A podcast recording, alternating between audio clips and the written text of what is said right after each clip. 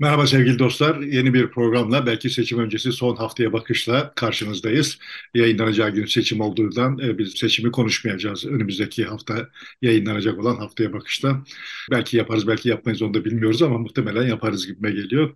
Dolayısıyla seçimi değerlendirdiğimiz son haftaya bakışı yapıyoruz Cemalettin Taşçı ile birlikte. Bu hafta birazcık dışarıdan da içeriye gelerek değerlendirelim istiyoruz. Çünkü dış basın seçim hakkında değerlendirmelerde bulundu. Özellikle Economist kapak yaptı Türkiye'yi. Bu çok tartışıldı. Erdoğan bunun diline dolamış durumda. Batı'nın müdahalesi olarak görüyor Türkiye'deki seçimleri. Onun dışında işte Alman gazeteleri ve Amerikan gazetelerinde de yer alıyor. Türkiye'nin seçimleri yakından takip ediyorlar. Kılıçdaroğlu da seçimleri zaten bir şeye dönüştürdü. Gençlerin hikaye yazabileceği bir seçime siz oylarınızla otoriter bir rejimi değiştirip demokrasiyi kuracaksınız diyen bir yaklaşım içerisinde. Ekonomist de galiba bunu gündeme getirdi ve kapaktan bu konuyu verdi. Buradan başlayalım istersen. Buradan başlayalım. Önce biz hani bu program yayınlandığında seçime bir hafta kalmış olacak ama biz bu programı çekerken 6 Mayıs Deniz Gezmiş, Yusuf Aslan ve Hüseyin İnan'ın idamının yıl dönümü. Önce o tatsız hatırayı bir hatırlayalım yani. Niçin hatırlayalım? Şimdi benim açımdan bu isimler çok makbul isimler değil. Benim açımdan Türkiye'nin devrimci idollerinin böyle maceracı gençler olması, aralarından ciddi sosyal örgütlenmeleri becerebilecek veya ciddi teorik katkılar yapabilecek insanlar çıkmaması aslında Türkiye için acıklı bir hal. Böyle bakıyorum ama bu gencecik insanların yaptıkları çok ciddi suçlar olsa bile idam edilmelerinin ne kadar yaralayıcı olduğunu da unutmamak gerekiyor. Yani daha öncesinde işte bir takım siyasetçileri asmış olmasının Türkiye'nin düşünme ve işte belli bir siyaset diyebiliriz çerçeve içinde gerçekleştirilen faaliyetlerin ölçüsüzce orantısızca cezalandırılmasının bugünkü Türkiye'yi biçimlendirdiğini biliyorum, düşünüyorum. Dolayısıyla bütün bunların ciddi yaralarımız olduğunu düşünüyorum. Üç gencin de hiçbir günahı yoktu Gezmişlerin. İdam edilebilecek bir suçları yoktu daha doğrusu. Çok kısa bir hapis yatabilirlerdi, en fazla yatsalar da hemen bırakırlardı. Senin de dediğin gibi Mendereslerin idamına karşılık 3 genç idam edilmiş oldu. Böylece 3 sağdan 3 soldan diye bir kanaat oluştu. Zaten mecliste oylama sırasında da bu dile getirildi bazı parlamenterler tarafından. Evet, 3 sizden 3 bizden diye. Yani sonuçta Türkiye'nin bugün boğuştuğumuz kutuplaşmasının ta o tarihlerde var olduğunun bir göstergesiydi. Vardı yani, hep vardı ama işte bunun böyle derinleşmesi ve üzerinden bu kadar siyasi menfaat devşirilebilir hale gelmesi o dönemlerde yapılan o ölçüsüzlüklerin sonucu ve her toplum, her insan da öyledir yani. Her toplumda sonuçta tarihi olan şeylerdir. Böyle başınızdan bir aşk geçmiş, sanki geçmemiş gibi yapamazsınız. Geçmişse o aşkın sizde bıraktığı olumlu, olumsuz tortular nelerse artık ondan sonra öyle bir insansınız. Yani bir dakika şimdi bu bilgisayarda olduğu gibi undo yapayım ve oraya döneyim diyemezsiniz. Toplumlar böyle toplumlardır ve bugün bizim içinde yaşadığımız toplum böyle organizmalardır ve bizim şimdi içinde yaşadığımız toplumda bütün bu biçimsiz hatırayı yaşamış bir toplum. Her toplumun tarihinde çok biçimsiz hatıralar var ve bizim tarihimizdeki tek biçimsiz hatıralar da bunlar değil ama bunlar da var yani. Bunu da bir hatırlamış olalım. Oradan Ekonomist'in kapağına geçelim. Ekonomist'in kapağı açıktan işte diyor ki yani bu Türkiye seçimi 2023'te başka seçimler de var ama bu seçim başka. Çünkü neden başka? Çünkü burada evet bir şey olabilir ve bu olan şey dünya demokrasisini seyredebilir yani tehdit altında olan dünya demokrasileri için bir can simidi olabilir gibi çok yüksek bir mana yüklüyor yani Türkiye'deki seçime. Biz bunu daha önce yüklemiştik seninle konuşurken. Kılıçdaroğlu da bunu işte son birkaç mitinginde dile getirdi. Evet yani bu seçim öyle bir sonuç doğurabilir ve o sonuç iyi değerlendirilirse dünya için bir şey yapmış oluruz, kendimiz için bir şey yapmış oluruz. İyi değerlendirilebilir mi? Önce şunu işaret ederek geçeyim. Yabancı basında bu seçime yönelik dil değişti. Son bir haftada değişti yani. Değişen dil benim açımdan bir gösterge. Yani onların elinde, daha önce konuşmuştuk, bizim elimizde olmayan araştırmalar vardır. ve o araştırmalar anlaşılıyor ki Kılıçdaroğlu'nun bu seçimi kazanacağı değilse kazanabileceğini gösteriyor. Dolayısıyla o dilde yaslanarak seçim sonucu hakkındaki tahminimin daha güvenilir bulmaya başladım. Bunu söyleyeyim diye. Ama hani buradan dünyanın genel halleri ve... Buraya geçmeden önce Erdoğan da bunu tam tersi bir müdahale olarak görüyor ve anti-emperyalizm, anti-batıcılık üzerinden bir kampanya yürütmeye çalışıyor. Tam da işte gezmişlerin anti-Amerikancı olduğu bir dönemde onun da mirasını devralmaya sanki uzanan bir anlayışla bunu yapmaya gayret ediyor. Ve Erdoğan bunu hep yapıyordu da sonuçta bugüne kadar daha önceden bu tür analizler daha sık ve daha fütursuzca dile getiriliyor idi. Dolayısıyla da Erdoğan'a böyle malzeme sağlıyorlardı. Bu sefer çok hem siyasiler, yani Avrupa Birliği siyasiler, hem Birleşik Devletler'in demokratları çok dillerini ısırarak davrandılar. Erdoğan'a bu konuda bir koz vermemeye çalıştılar. Ve Erdoğan da çok çaresiz kalmıştı. Şimdi The Economist'in kapağı vesaire falan kamuoyunda böyle ay orada muazzam bir dış düşman var duygusu uyandırmak için kafi değil. Bunları eşelemesi de Erdoğan lehine değil benim kanaatime göre. Buradan bir şey çıkmaz yani ama işte o bildiğini yapacak. Bildiği başka bir şey yok yani. The Economist'e yazan büyük ihtimalle zaten Türktür. Orada bir isim yok da şeyde var yani. Derşikbilgel'deki yazıda var. Orada bir de Türk var yani. 3 kişinin analizi var. Sonuçta oradaki dil de ekonomisteki dil de çok usturuplu bir dil. Böyle hani vay Türkiye'ye vaziyet edeceğiz gibi bir şey değil. Aksine tam da böyle hani Türkiye bize bir ilham verse. Ekonomistinki bu yani. Evet zaten yani Batı ülkelerinin başta Amerika olmak üzere vaziyet edebilecek bir mecali yok bizim gibi ülkelere. Yok yani zaten işler öyle yürümüyordu da vaziyet ediyor idiler. Erdoğan marifetiyle vaziyet ediyor idiler. Yani o vaziyet etme işini maşası Erdoğan idi. Bundan sonra da kazanırsa öyle olacak yani. Ama işte bir yandan da böyle vay ben ne kadar anti-emperyalistim geyiği de anlatıyor. Burada ben tekrar hep olduğu gibi muhalefeti suçluyorum. Yani bunu afişe etmek için hiçbir şey yapılmadı. Benim ama asıl buradan gelmek istediğim dünyanın genel halleri ve işte bunu Türkiye'yi okumak için bize bir projektör tuttu mevzuna gelmek istiyorum. Şimdi diyelim ki Türkiye'de seçimler ekonomistin ümit ettiği gibi bitti. Temenni ettiği gibi bitti. Kılıçdaroğlu kazandı. Millet İttifakı anlamlı bir parlamento galibiyeti de aldı ve işte buradan bir otokratın sandık marifetiyle devrilebilir olduğu konusunda dünya demokratlarına bir cesaret geldi diyelim. Yani. Peki dünya demokratları bunu ne yapacaklar? Bu konuda bize çok sağlam bir ipucu verecek bir hadise gerçekleşti geçtiğimiz hafta içinde. Birleşik Devletler'de bundan 4-5 yıl önce yanlış hatırlamıyor isem Biden'ın ve oğlunun Çinlilerle ilişkileri konusunda bir şaya çıktı ve bu şayayı çıkartan Gal Luft adlı İsrail Amerikalı yani 2 vatandaşlığı olan bir akademisyen Amerika'dan kaçtı. Bunları yani o kaçmadan önce onun iddiasına göre bu ilişkileri deşifre eden belgeleri Adalet Bakanlığı'na vermiş. Kendi iddiası böyle. Doğru hatırlıyorsam hikayeyi. Bu İsrail'e kaçtı. Geçtiğimiz ay içinde İsrail'den bir sebeple bir yere giderken Güney Kıbrıs'a indiğinde Larnaka'da adamı tutukladılar. Yani niye İsrail'de tutuklamadılar? Çünkü İsrail'de tutuklanırsa Amerika'ya götüremeyecekler. Ama işte Kıbrıs'a tutuklanırsa işte Amerika'ya götürüp yargılayabilecekler. Bunun üzerine işte adamın kefalet ödemesini engellemek, hapiste kalmasını sağlamak için de Birleşik Devletler Devleti'nin, FBI'ın ve Adalet Bakanlığı'nın biçimsiz işler yaptığına dair bir takım dedikodular çıktı ortaya. Fakat adam bir şekilde bunu halletti. Kefaletle dışarı çıktı. Çıktıktan sonra da sırra kadem bastı. Yani şimdi adam nerede bilmiyoruz. Adamın yakınlarından gelen bilgiye göre adam kaçtı. Eğer kaçtıysa bu bize şunu gösteriyor. Koskoca Birleşik Devletler böyle hani gücüne güç yetirelemeyecek olan Birleşik Devletler FBI ile Adalet Bakanlığı ile Başkanlığı ile şununla bununla birisini bir yerde zapt etmeyi beceremedi. Yani bu kadar beceriksizler.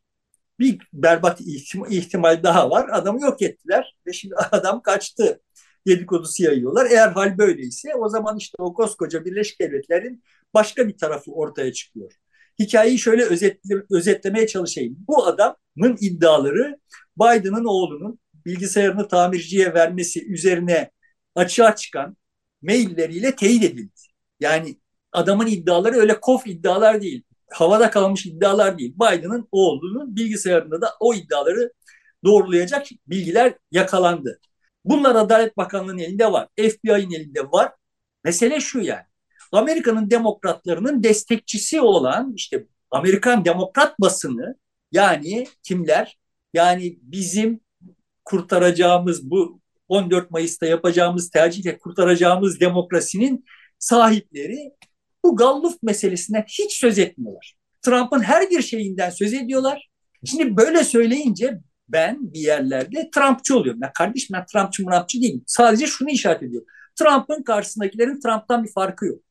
Bunu bir görelim yani. Ortada demokrasi geyiği yapıp bize demokratlık satıyor olanların demokrasiyle falan bir hikayeleri yok. Onların derdi Trumpçıları dövmek. Yani New York Times'çıların, Hollywood'çuların derdi Trumpçıları dövmek. Bundan başka bir dertleri yok. Ve kendilerini böyle aman ne kadar demokratlar falan filan diye bize kazıklıyorlar. Değiller. Alçak adamlar bunlar. Ve bu dünyanın her yerinde böyle yani. Demokrasiyi kurtarmamız gerekiyor. Evet, kurtarmak yanlış bir tabir. Demokrasiyi ilerletmemiz gerekiyor. Artık bize ne Trump'ların ne New York Times'ların vaziyet edemeyeceği bir düzeni tesis etmemiz gerekiyor.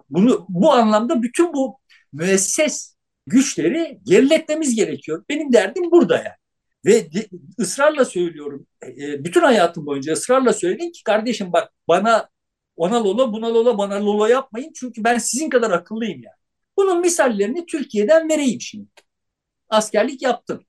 Yaptık. Askerlik yapan herkes biliyor ki işte orada üsteğmen çay satan onbaşıya, çavuşa lan bugün bu kadar mı çay sattın deyip posta atar.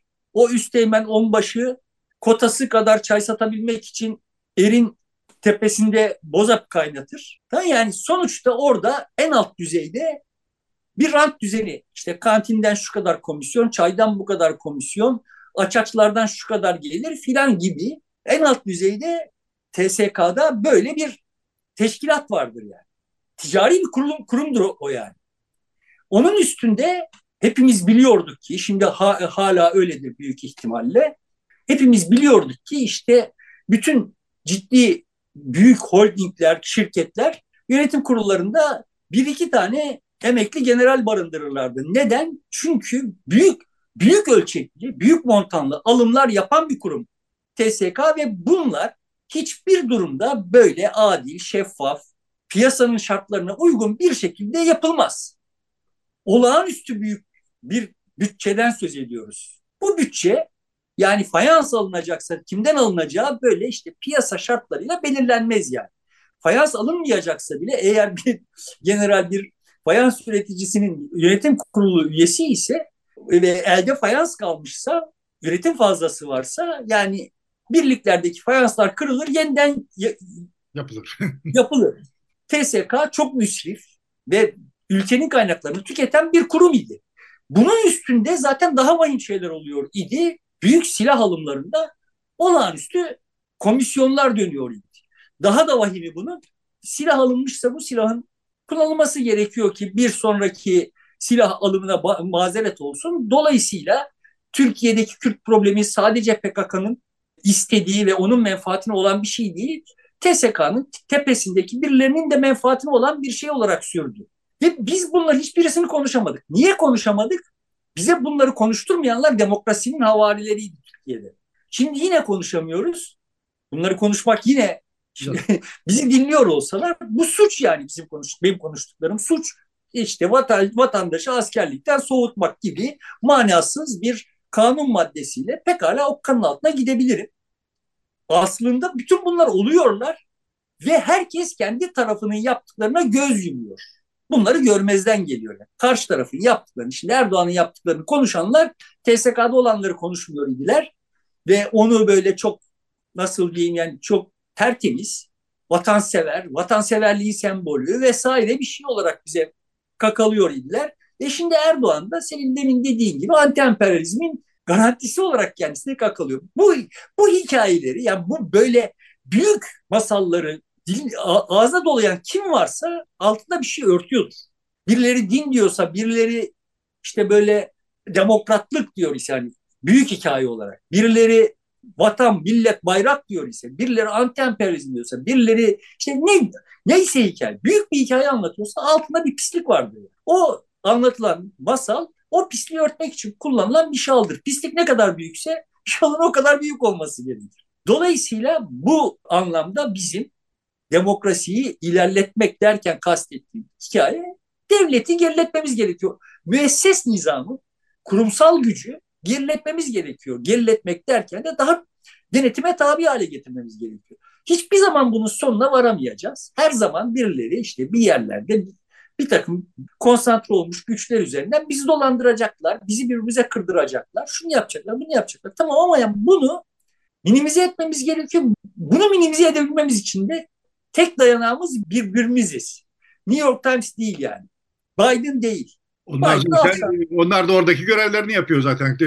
Şeyi tartıştırmıyorlar, Biden'ın oğlunun durumunu. Evet. İşte yani sonuçta biz bunlara güvendiğimiz zaman vay ne kadar çok demokrasi lafı ediyor ve ne kadar böyle işte siyahların hakları, kadınların hakları, hayvanların hakları filan, iklim vesaire bir takım geyikler anlatıyor. Aslında derdi gücü şu hırsızın, bu hırsızın yerine hırsızlık yapmasını sağlamak yani. Yani Trump yapmasın hırsızlığı, Biden yapsın, Biden'ın oğlu yapsın yani. Hikaye bu. Bunu böyle bilelim. Bunu böyle vay efendim toplumsal düzenlerde ne kadar da irrasyonel, ne kadar da kirli filan, ah böyle dünya mı olur filan manası yok. Dünya hep böyleydi. Ve bu böyle olan dünyanın içinde biz Pink Floyd'lar çıkardık, dinledik efendim, işte Balzac'lar çıkardık, okuduk yani ve karnımızı doyurduk ve işte kendimizce iyi giyindik vesaire, yani bütün bunlar da mümkün oldu. Bu kirlilik yeni bir kirlilik değil ve kirlilik de zaman içinde geriletildi ayrıca da. Yani bu konuda bizim hepimizin üstüne bir iş düşüyor, bir görev düşüyor bu kirliliği daha da geriletmek konusunda ve kendimizi daha özgür kılmak konusunda. Yani hani vay ne kadar kirli bir dünya, ölelim derdinde de değilim yani. Buraya gidenlerden de rahatsızım.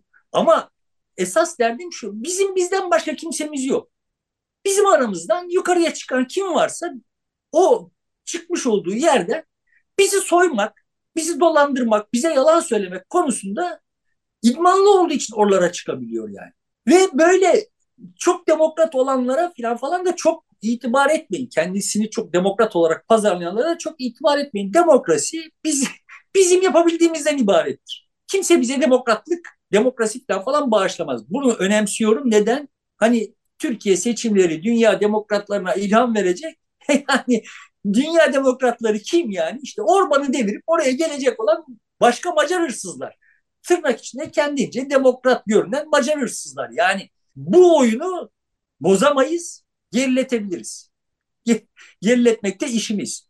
Dolayısıyla 14 Mayıs sonrasında da hep teyakkuzda olmamız, hep ümitli ve ama yani endişeli olmamız ve birbirimize yaslanmamız gerekiyor. Birbirimizin arasındaki farklılıklarla birlikte birbirimize yaslanmamız gerekiyor. Şimdi bu vesileyle şeyi de hatırlatayım. Bu hafta içinde 2 tane video düştü. Yani birçok video düşüyor da 2 tanesi Birisinde bir başörtülü kadın tabii ki reise oy vereceğim diyor yani. Biz diyor eskiden doktora giderdik işte bizi beğenmezdi. Sen git fakülteye derdi. Ha şimdi biz doktor dövüyoruz diyor yani. Doktor dövebiliyoruz diyor. Şimdi bunun altına döşenmişler. Kardeşim bak evet tablo böyleydi yani. Evet doktorlar üstlerine düşeni tırnak içinde şu veya bu sebeple yapamadıkları için falan. Ay yapmıyorlardı. Üstlerine düşeni yapamamaları meselesinden öte başka bir şey vardı. Kendisini horlanmış hisseden, aslında da horlanıyor olan geniş yığınlar vardı. Kerameti kendinden menkul. Yani Eskişehir'de büyüdüm ben. İşte büyükçe bir kasaba. Büyümedim de yani Eskişehir'de doğdum. Eskişehir'de de hep temasım oldu. Büyükçe bir kasabaydı. Ve evet yani sonuçta savcı veya filanca subay yolda yürürken ahali kaldırım değiştirirdi. Türkiye'nin her yerinde olay böyleydi yani. Yani çünkü yani ite dalaşmaktansa çalıyı dolaşmak yeğdir diye bakmak zorundaydı. Çünkü sahiden de öyle kerameti kendinden menkul bir takım insanlar devletten aldıkları koltuk ve işte bir yerlerden edindikleri unvanlar sayesinde böyle vatandaşı böcek gibi görüyorlardı. Ve vatandaşın bunlara gücü yetmiyor idi. Bunlar birikmişti. Şimdi Erdoğan bu birikmiş olanın kapağını açtı. Böyle patladı. Böyle patlamasaydı tabii ki. Tabii ki doktor dövmeseydi. Tabii ki doktorlar dövülmeselerdi falan. Ama yani arka planda ne olmuş olduğunu da bir görün kardeşim. Yani bir insan doktor dövmekle övünebilecek hale nasıl gelmiş olabilir? Bunu bir görün yani. Bunun misali de işte ikinci videoda Kadıköy'de kafayı çekmiş artık. Ne kadar alkole ne kadar otlu olduğunu bilmiyorum. Zevzek gençler, zır cahil tipler. Yani sorsan adından başka bir şey zor söyleyecek tipler. Böyle işte sonuna kadar izleyemedim, midem bulandı. AKP seçmeni hakkında ne düşünüyorsun? Embesiller gibi. Ulan senin kadar embesili mi var? Şimdi bu savaş, bu sınıf savaşını yani bir yerde doktor döverek tatmin yaratan, öte tarafta da böyle kendisinde çok matah bir takım kıymetler vehmetmeyi sınıfsal olarak elde etmiş. Aslında bunu yapmak için, bunu hak etmek için hiçbir şey yapmamış. Zevzekleri bir arada bir toplum haline getirmek zorundayız biz. Ama bunlar giderek de gerilemiş durumdalar aslında eskiye göre. O kadar da yoğun değiller. Çok kesinlikle gerilemiş durumdalar. Yani o kadının görünürlüğü şeyden kaynaklanıyor. Yani eskiden de vardı, doktor dövemiyordu. Dolayısıyla görünemiyordu yani. Şimdi var, doktor dövüyor ama evet yani azınlık artık. Az yani. Bunlar seyreldiler. Reaksiyonları şiddetlendi ama seyreldiler yani. Bu anlamda bir yol aldık. AKP'nin memlekette yaptığı en ciddi hizmet belki de budur. Metazor'u yol aldık yani. Bir dakika ya. Herkes benim gibi olmak zorunda değil noktasına geliniyor yavaş yavaş. Ama hani demokrasi derken bak bizim bu birbirini dövmekten başka bir derdi olmayan kesimlerin birbirini dövmesinin yukarıda birilerinin işine geliyor olduğunu idrak etmelerini sağlamamız gerekiyor. Yani. Git orada kafanı çek salak, sana ne? Milletin embesili olma. Sen neyi biliyorsun yani? Muhtemelen okuyor olduğun konu neyse onu bile bilmiyorsun yani. Şimdi benim yeğenim hem de ciddi bir üniversitede siyaset bilimi üzerine doktora yapıyor. İşte öğrencilerle muhatap falan. Yani kutuplaşma ne demek diye sorduğumda cevap veremiyorlar diyor yani. İşte. Üniversite öğrencisi şu Türkiye'nin şartlarında kutuplaşmanın ne olduğu soruna cevap veremiyor ama Kadıköy'de gidip kafa çektiği zaman AKP seçmenine embesil sürüsü diyor. Tablo bu yani. Yani biraz önce dediğim gibi değişiyor bu tablo, azalıyor. Ağırlık olan gelişen yön burası değil.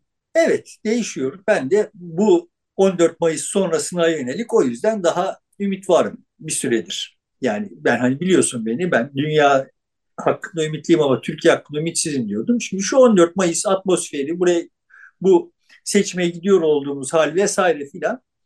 Bu süreçte lan bir dakika galiba biz hani buradan işte bir Alevi'yi, bir Kürtlerin desteğiyle seçip işte şunu yapabilirsek ve Türkiye'de bu şekilde seçilmiş olan parlamentonun içinden de buradan bir fırsat görüp fırlamaya çalışan bir takım oyuncular da çıkarsa, şu da şöyle olursa falan filan diye böyle bir çıkış görmüşüm gibi bir haldeyim yani.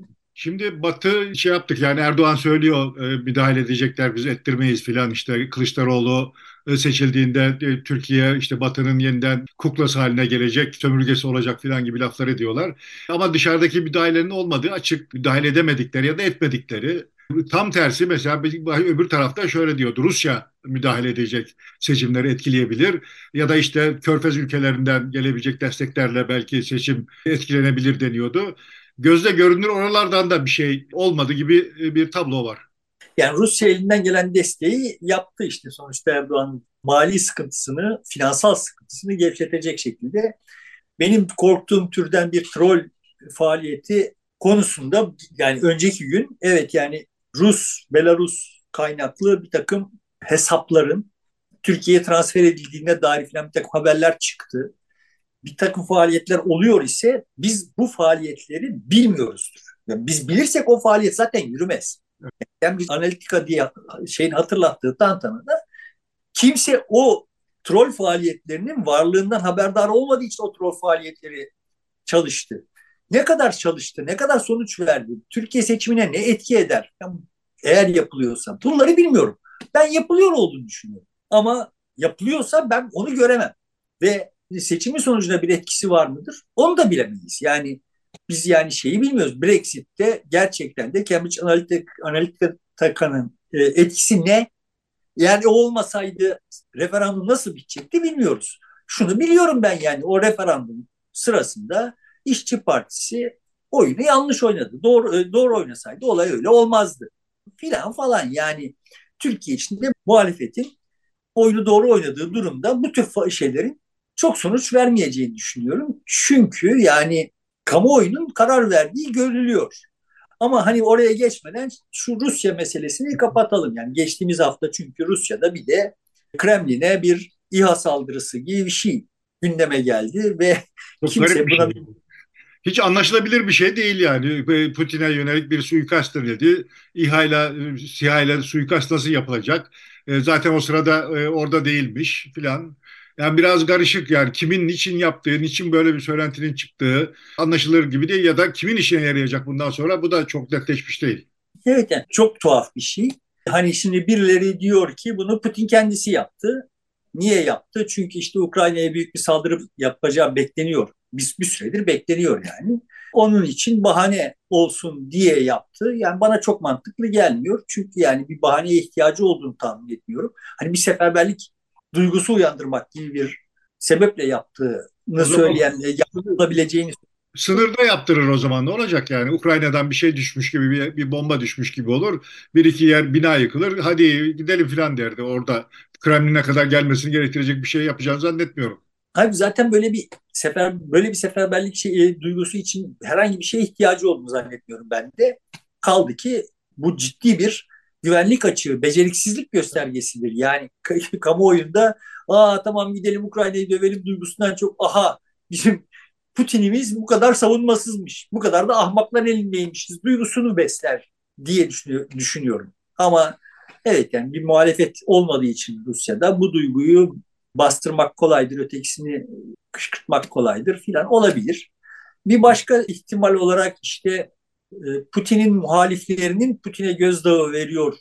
Putin'in muhalifleri demeyeyim. Sistemin Putin'siz devam etmesini ancak Putin'siz devam edebilir olduğunu sistemin düşünüyor olanların Putin'e bir biçimde sen bir kenara çekil gözdağı olabileceği benim de aklıma geldi. Bunu iddia edenler de oldu.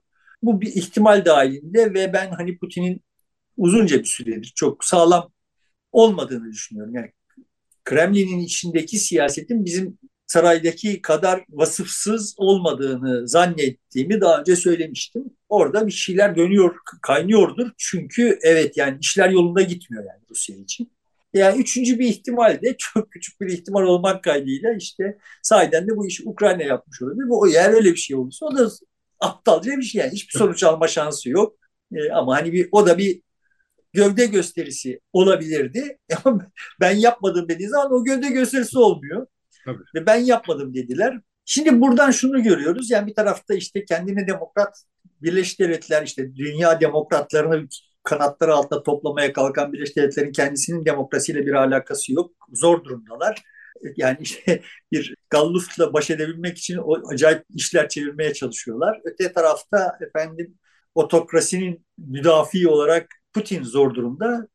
Bu dünya halkları için, toplumlar için, sıradan insanlar için düne kıyasla daha çok fırsat ve imkan olduğu intibanı bırakıyor bende. Başkalarını da öyle bırakmıyor. Görünen o. Herkesin intibağı kendine deyip bu defteri kapatayım.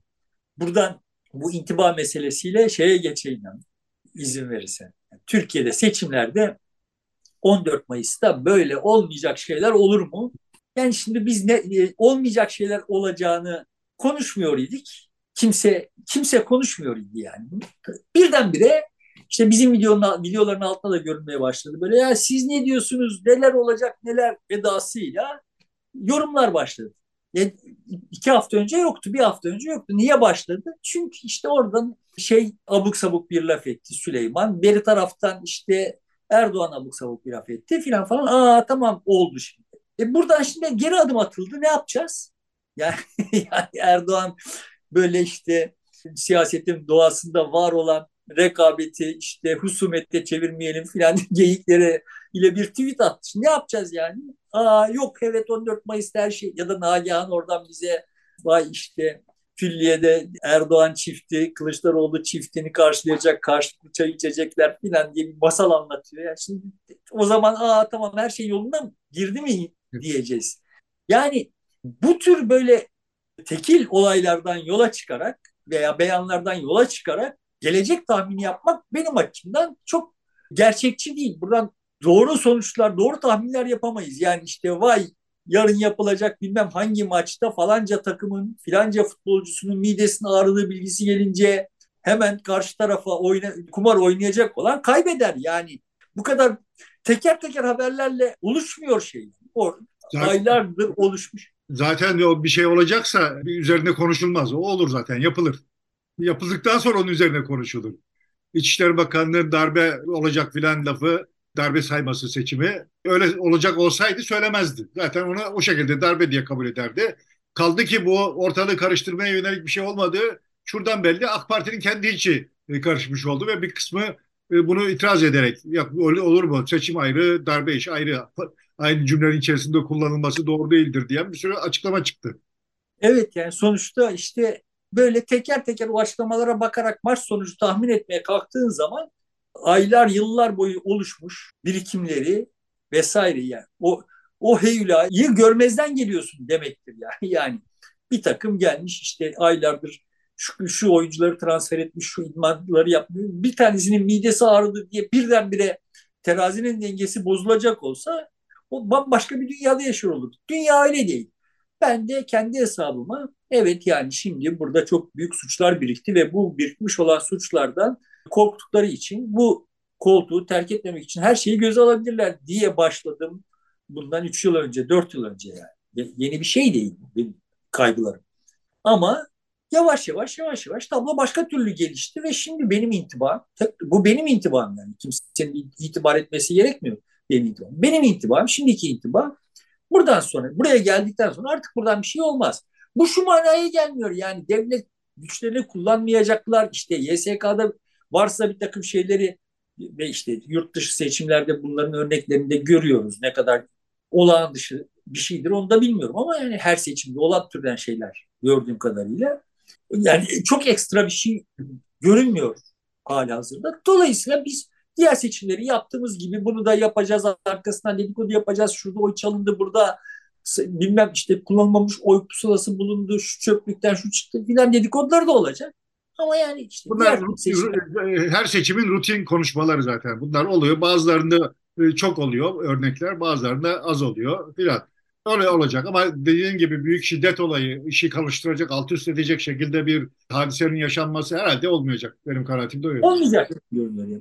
Ben de olmayacak gibi görüyorum. Bunları yapacak olanlar şimdi şu cansiperhane şeyleri yapmazlar. Çünkü her yaptıkları kendine zarar veriyor yani. Sonrası için onlara olan güveniz ediliyor. Bunları yapmazlar diye bakıyorum. Yani bir bütünlük olarak baktığım zaman buradan bu hikayeden ekstra bir şaibe bu seçime dair ekstra bir şaibe beklemiyorum. Bu benim intibam, bu benim beklentim yani. Dediğim gibi bunu bir genel toplam olarak olmuş. Şimdi o zaman benim sorum şu oluyor yani. Bu kadar suçu biriktirmiş olanların bunu terk edemeyecek, koltuğu terk edemeyeceklerini düşünüyor olduğum dönemdeki kaygılarım neden realize olmadığı sorusu yani o kadar da kolayca da bir yerden bir yere de geçmiyor yani. O soru kalıyor. O soruya da kendimce şöyle sadece kendi kendime kurarak değil, muhtelif kişilerle bunları görüşerek ve işte onlardan bir tortu olarak da şu sonuca vardım. Her durumda Erdoğan'ın orada kalmasında menfaati olanların da uluslararası bir meşruiyete ihtiyaçları var. Bir şey kazanmak için ya da bir şey kaybetmemek için iktidarda kalmak istiyorlar. Eğer uluslararası meşruiyeti kaybederlerse seçim kaybetmekten daha büyük kayba uğrayacaklar. Yani muhtemelen daha ciddi yargı vesaire falan gibi problemlerle karşılaşacaklar. Daha ciddi maddi kayıplarla karşılaşacaklar vesaire. Dolayısıyla seçimi yapmak zorundalar gibi görünüyor. Kaybetmemek için kaybediyor gibi de görüyorlar anladığım kadarıyla. Ama yani hala kazanabilir olduklarından da ümitleri olduğu da görünüyor. Benim gördüğüm toplumda bunu görmüyorum ama yani onların elinde böyle benim elimde olmayan malumat vardır. Ben yanılıyorumdur. Onlara da demem ama ana hatları itibariyle benim gördüklerimi baktığımda, değerlendirdiğimde seçimi yapacaklar ve kaybedecekler gibi görüyorum. Büyük ihtimal öyle. Buradan hani seçimin gidişatına vesaireye gelelim istersen yani. Evet, son finale girdik. Biz bu videoyu çekerken İstanbul'da büyük bir miting başlamak üzereydi. Yayınlandığı günde Erdoğan mitingini yapacak ve dolayısıyla büyük İstanbul mitingleri de geride kalmış olacak. Ondan sonra da son haftada artık hem siyasi partiler yoruldu hem de vatandaş da artık sona geldik deyip herhalde çok fazla gürültü çıkarmadan gidip oyunu kullanacaktır. Siyasi partiler neden yoruldu çok anlamış değilim. Bir şey yapmadılar yani. Son derece sıkışık bir takvimde ama yorgunlar. Evet yani şey o, verdikleri intiba o. Ama normalde biz bundan çok daha yoğun bir temponun 3 ay sürdüğü seçimler yaşadık. Beni mesela şey çok şaşırtıyor. Yani büyük mitingler yapılıyor ve bu büyük mitinglerde arkada büyük işte led panolar yok. Vardı geçen seçimde. Yani yanlış mı hatırlıyorum? Muharrem İnce'nin bile vardı, evet. Bu sefer evet bugüne kadar olmadı ama bu İstanbul mitinglerinde olabilir mi? Muhtemelen olur, daha kalabalık geleceğini bekledikleri için. Yani oralarda bir takım görüntüler marifetiyle bir takım mesajların daha güvenilir aktarılması. Yani şimdi Erdoğan mesela onları nasıl kullandı geçen seçimlerde işte Yeni Zelanda'daki camiye yapılan saldırının görüntülerini ve işte o saldırganın görüntülerini millete gösterip şimdi bunlar önemli şeylerdi. Bu seçimde yok. Göstermek istediği Savaş Ayınkı'nın bir görüntüsü var SSK'nın durumuyla ilgili. Ama teknik bir sebepten dolayı giremedi. Onu kullanan Orhan'a çok kızdı Erdoğan. Öfkelendi yani. Öfkesini de belli etti miting alanında. Onları hatırlamıyorum ama yani şunu bu teknoloji etkili bir teknoloji. Evet. Miting alanında hem işte beklerken ki ruh durumunu manipüle etmek için hem de mitingde söylediğin sözün etkisini artırmak için son derece müessir bir teknoloji ve bu seçimde bu kullanılmıyor. Bir mana veremiyorum. Yani sorduğum zaman bütçe yetmedi. Ya nasıl yetmez? Yani Muharrem İnce'nin bütçesi yetti de bu şartlarda bu bütçe nasıl yetmez? Bilmiyorum yani böyle bir siyasi partilerde evet senin tabirinle görünen bir yorgunluk var. Yaratıcılık eksikliğinden tut da işte bu tür şeylere kadar. Ama öteki taraftan bakınca yorulacak bir şey yok yani. Bir mana veremiyorum. Sokağa baktığın zaman bundan önceki seçimler... siyasi partilerin bir de diğer seçimlere göre şöyle bir durumu da var. Eskiden seçimin motoru partilerin kendisiydi. Teşkilatlar ya da örgüt ne diyorsan parti çalışır diye bir şekilde başarılı olur olmaz ayrı ama bir faaliyeti olurdu. Bu sefer öyle değil. Partiler durmuş durumda, herhangi bir faaliyet yürütmüyor. Bazılarının kapılarının kapalı olduğu bile söyleniyor, açılmadığı bile söyleniyor bazı yerlerde. Buna karşılık işte liderler, o da Cumhurbaşkanı adayları daha çok gidip konuşuyor ve öyle bir kampanya yürüyor.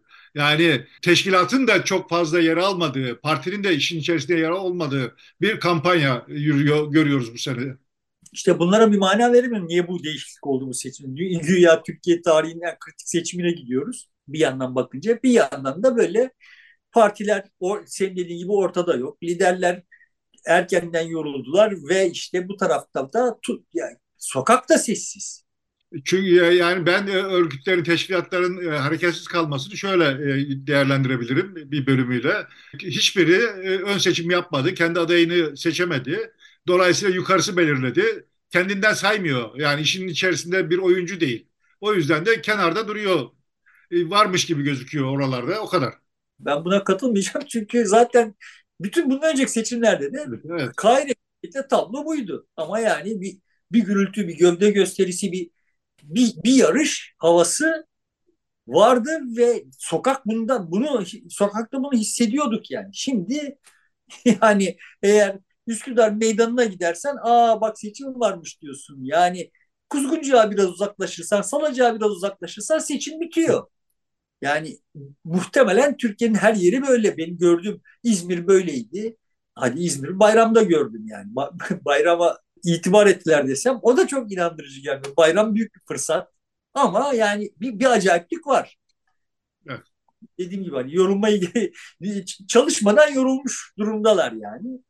Bu ruh hali içinde bir seçime gidiyoruz. Bakalım bu sırada İbrahim Uslu bir şey söyledi. Benim için çok kulak kabarttığım bir isim değil İbrahim Uslu ama benim söylemeyi de yeterince becerik olamadığım bir hadiseyi güzelce veciz bir biçimde ifade etmiş. Biden misali veriyor.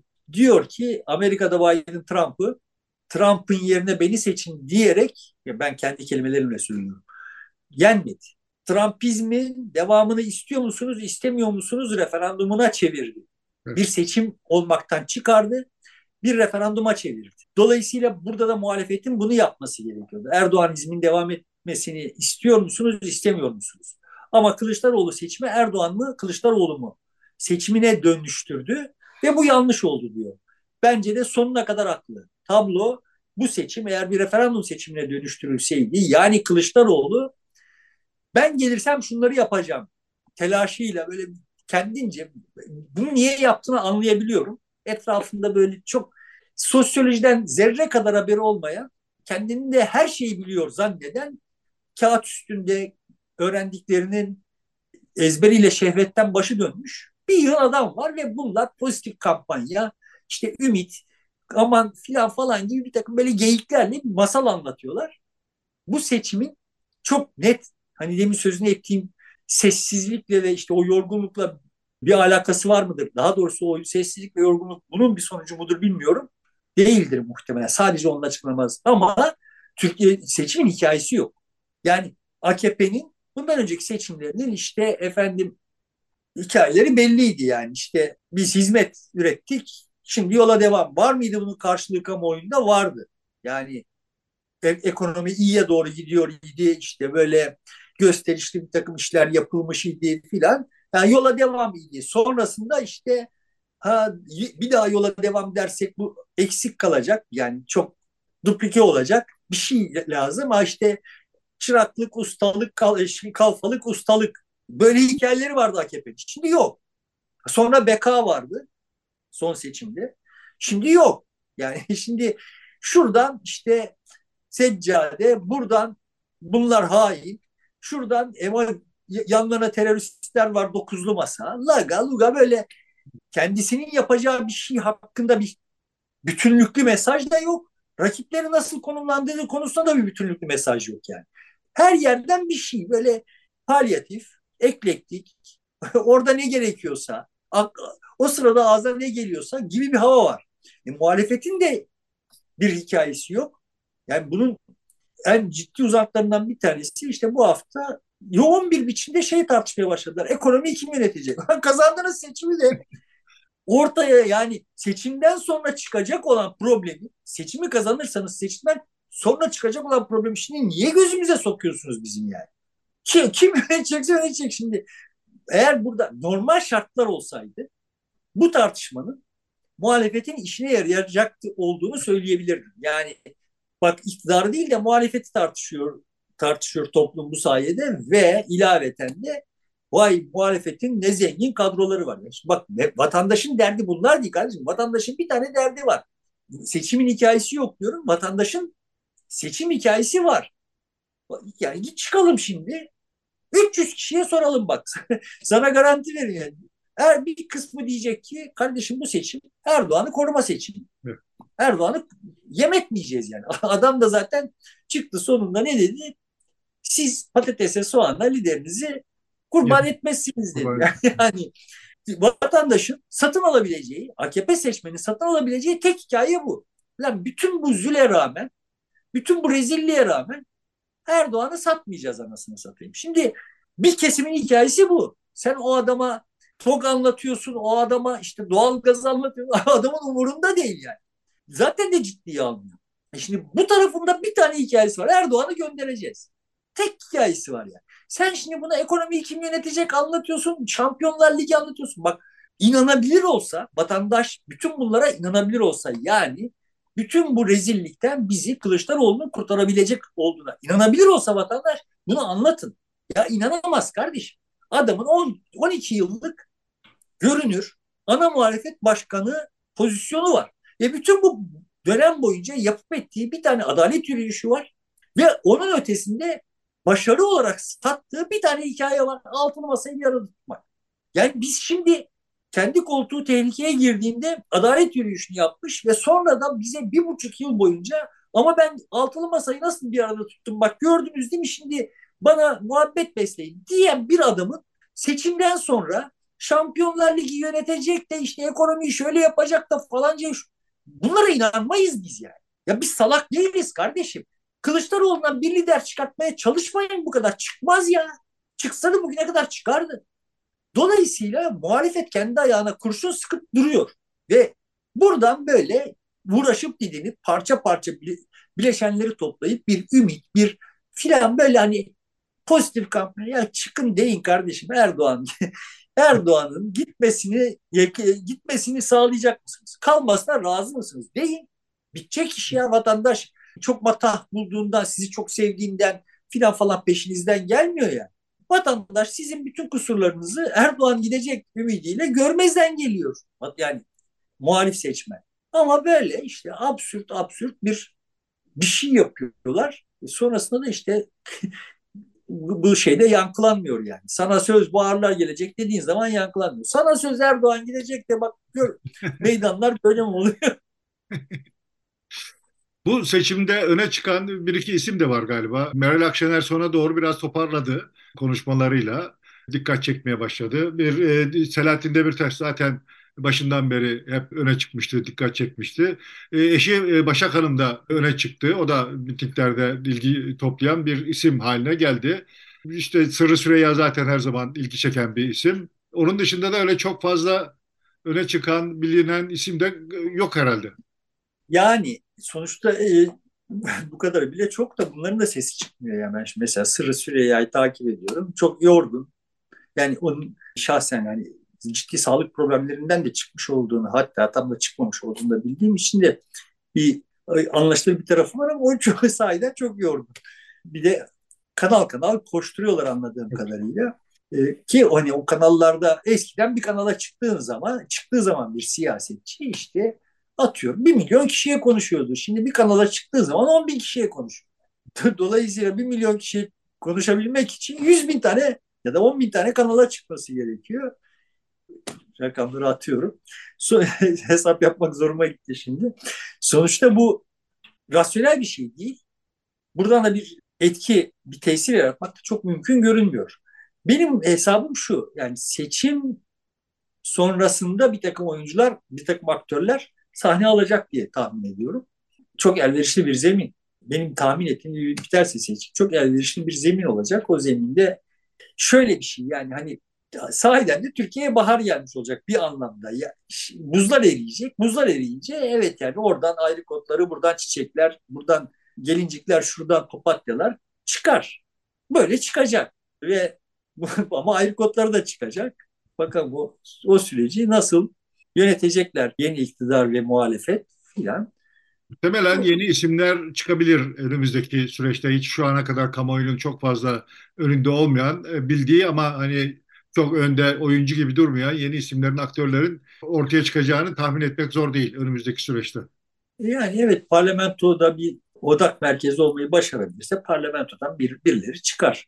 Ama iktidar kanadında ya şimdiki iktidar kanadında bu bakanların tamamı işte şeye gidecek ve parlamentoya gidecek ve işte buradan bir şey. Yani bu şimdi Murat Kurum'dan ne çıkabilir yani? Çıksa bakan olarak bir şey çıkardı. Yani oradan ben böyle muhtemelen İstanbul Büyükşehir Belediye Başkan adayı çıkacak herhalde. Onun için şimdilik bir milletvekili yapsın diyorlar. Zaten şu anda yürüttüğü kampanyası da İstanbul Büyükşehir Belediye Başkanlığı'na adaylık kampanyası gibi duruyor. Yani o öyle bir lüksü göze alabileceklerini tahmin etmiyorum. Milletvekillerinden belediye başkan adayı yapmak gibi bir lüksü bilmiyorum. Tabii seçim sonrasında hakkında ahkam kesmek için çok elimizde done yok deyip duruyorum. Bilmiyorum ama yani. Yani bir seçimi kazanarak çıkarlarsa muhtemelen öyle olacak. Öyle yani iş tutuş biçimi ve yapılanması, örgütlenmesi buna uygun Murat Kurum'un. Bilemem ben bu laf olsun diye Murat Kurum. Yani diğer bakanlar ya Eskişehir'de şimdi bir bakan var mesela. Adını bile bilmiyorum yani. Adamı sahiden de bir taşı yerinden oynattığını da zannetmiyorum. Şimdi bir taşı yerinden oynatma kabiliyeti olduğunu vehmettiğimiz Hulusi Akar diye bir bakanımız var. Hiçbir sesi yok.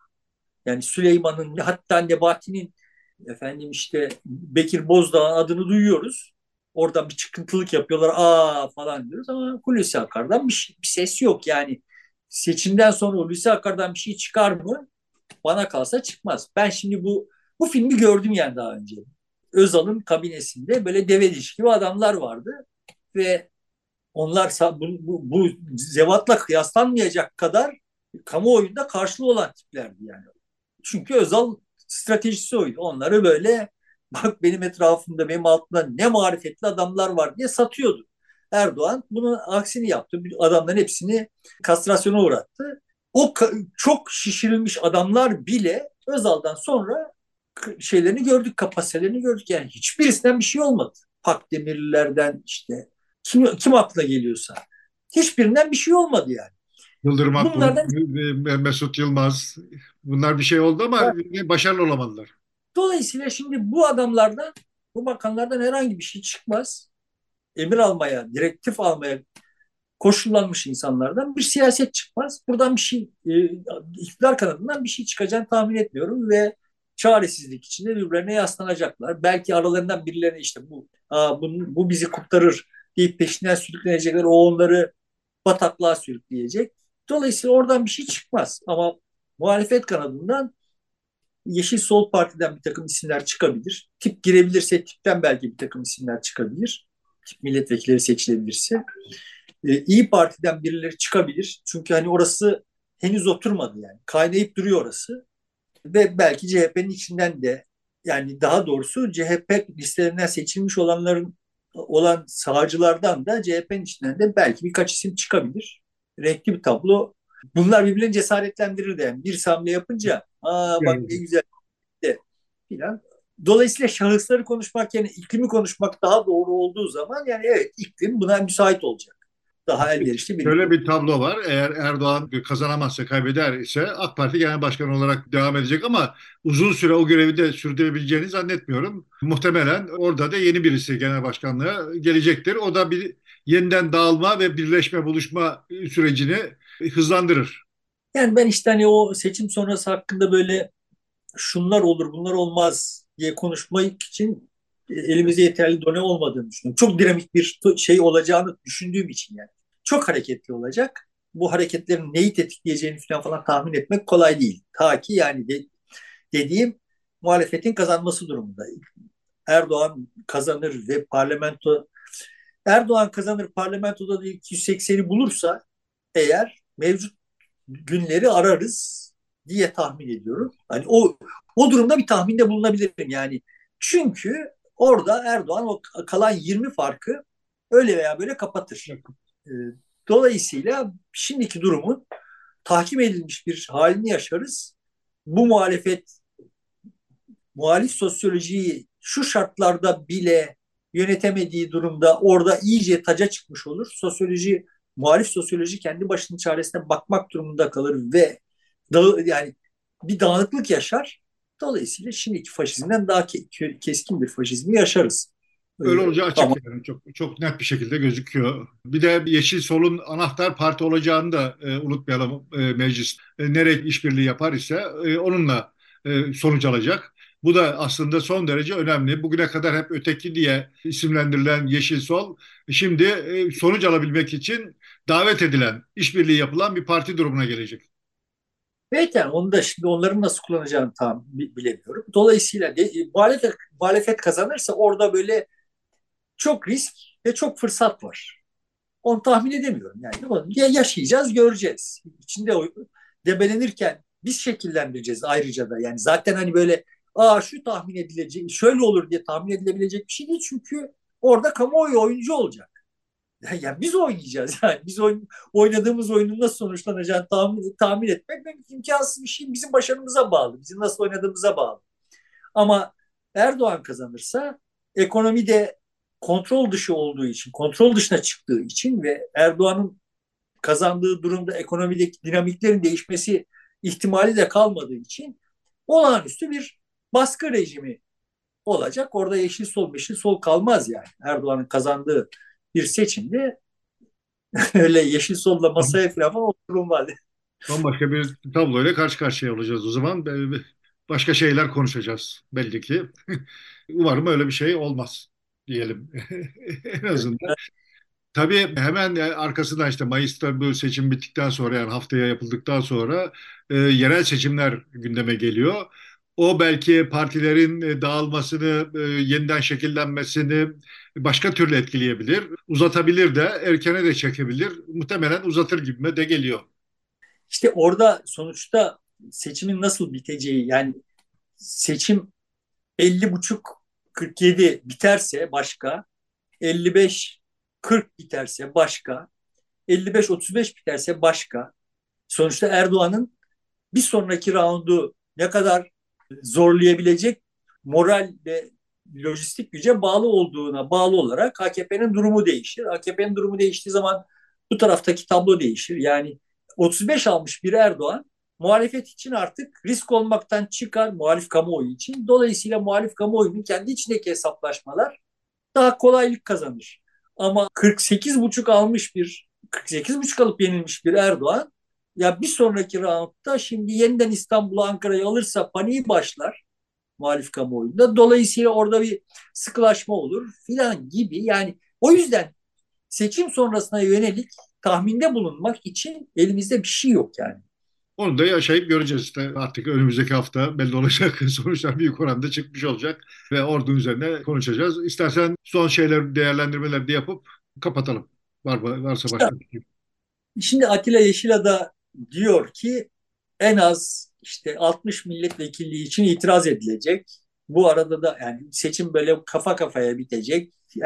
Kılıçdaroğlu çok az farkla alsa bile işte birçok yerde seçime itiraz edilecek ve işte bu uzayacak. Sonrasında kötümser bir senaryo olarak, yani bunu tek senaryo olarak anlatmıyorum. Kötümser senaryo olarak sonrasında YSK İstanbul'da yaptığı gibi seçim iptal edecek. Dolayısıyla işte 15 gün sonra yapılacak olan ilk tur olacak. Dolayısıyla ikinci tura kalırsa ta Haziran sonuna kadar biz bu gerilimi yaşayacağız ve bu sırada da ekonomi bu yükü taşıyamayacak mealinde bir tahlilde bulunuyor. Ben vatandaşa güveniyorum yani. Bu işi 14 Mayıs'ta bitirecek diyorum. Yanılma payımı saklı tutarak, yanılırsam ondan sonra sonra düşünürüm. Ama şimdiki kanaatim, bu iş 14 Mayıs'ta ve tartışmaya açık olmayacak bir şekilde bitecek diye bekliyorum. Bunun bir kısmı temenni olduğunu kabul ediyorum ama bir kısmını sokakta gördüğüm tablodan çıkarıyorum. Göreceğiz bakalım. Evet, benim de kanaatim çok fazla gürültü olmadan normal kendi seyrinde seçim yapılır. Herkes de sonucu kabul eder gibime geliyor. Tartışmalı bir sonuç ben de beklemiyorum. O en kötü hal oldu Türkiye için. Açık ara, yani tartışmasız bir netlikle seçim sonuçlanır gibime geliyor. Buradan veda edelim yavaş yavaş. Herkese de sandığa gidip oyunu kullanmasını önermiş olalım. Çarşamba günü program yapmayacak mısın? O ayrı. Bu haftaya bakış. 2 program ayrı olduğu için çarşamba yapacağız. Evet, seçime doğru. Peki sevgili dostlar, burada bitiriyoruz. İyi seçimler şimdiden. Hoşça kalın.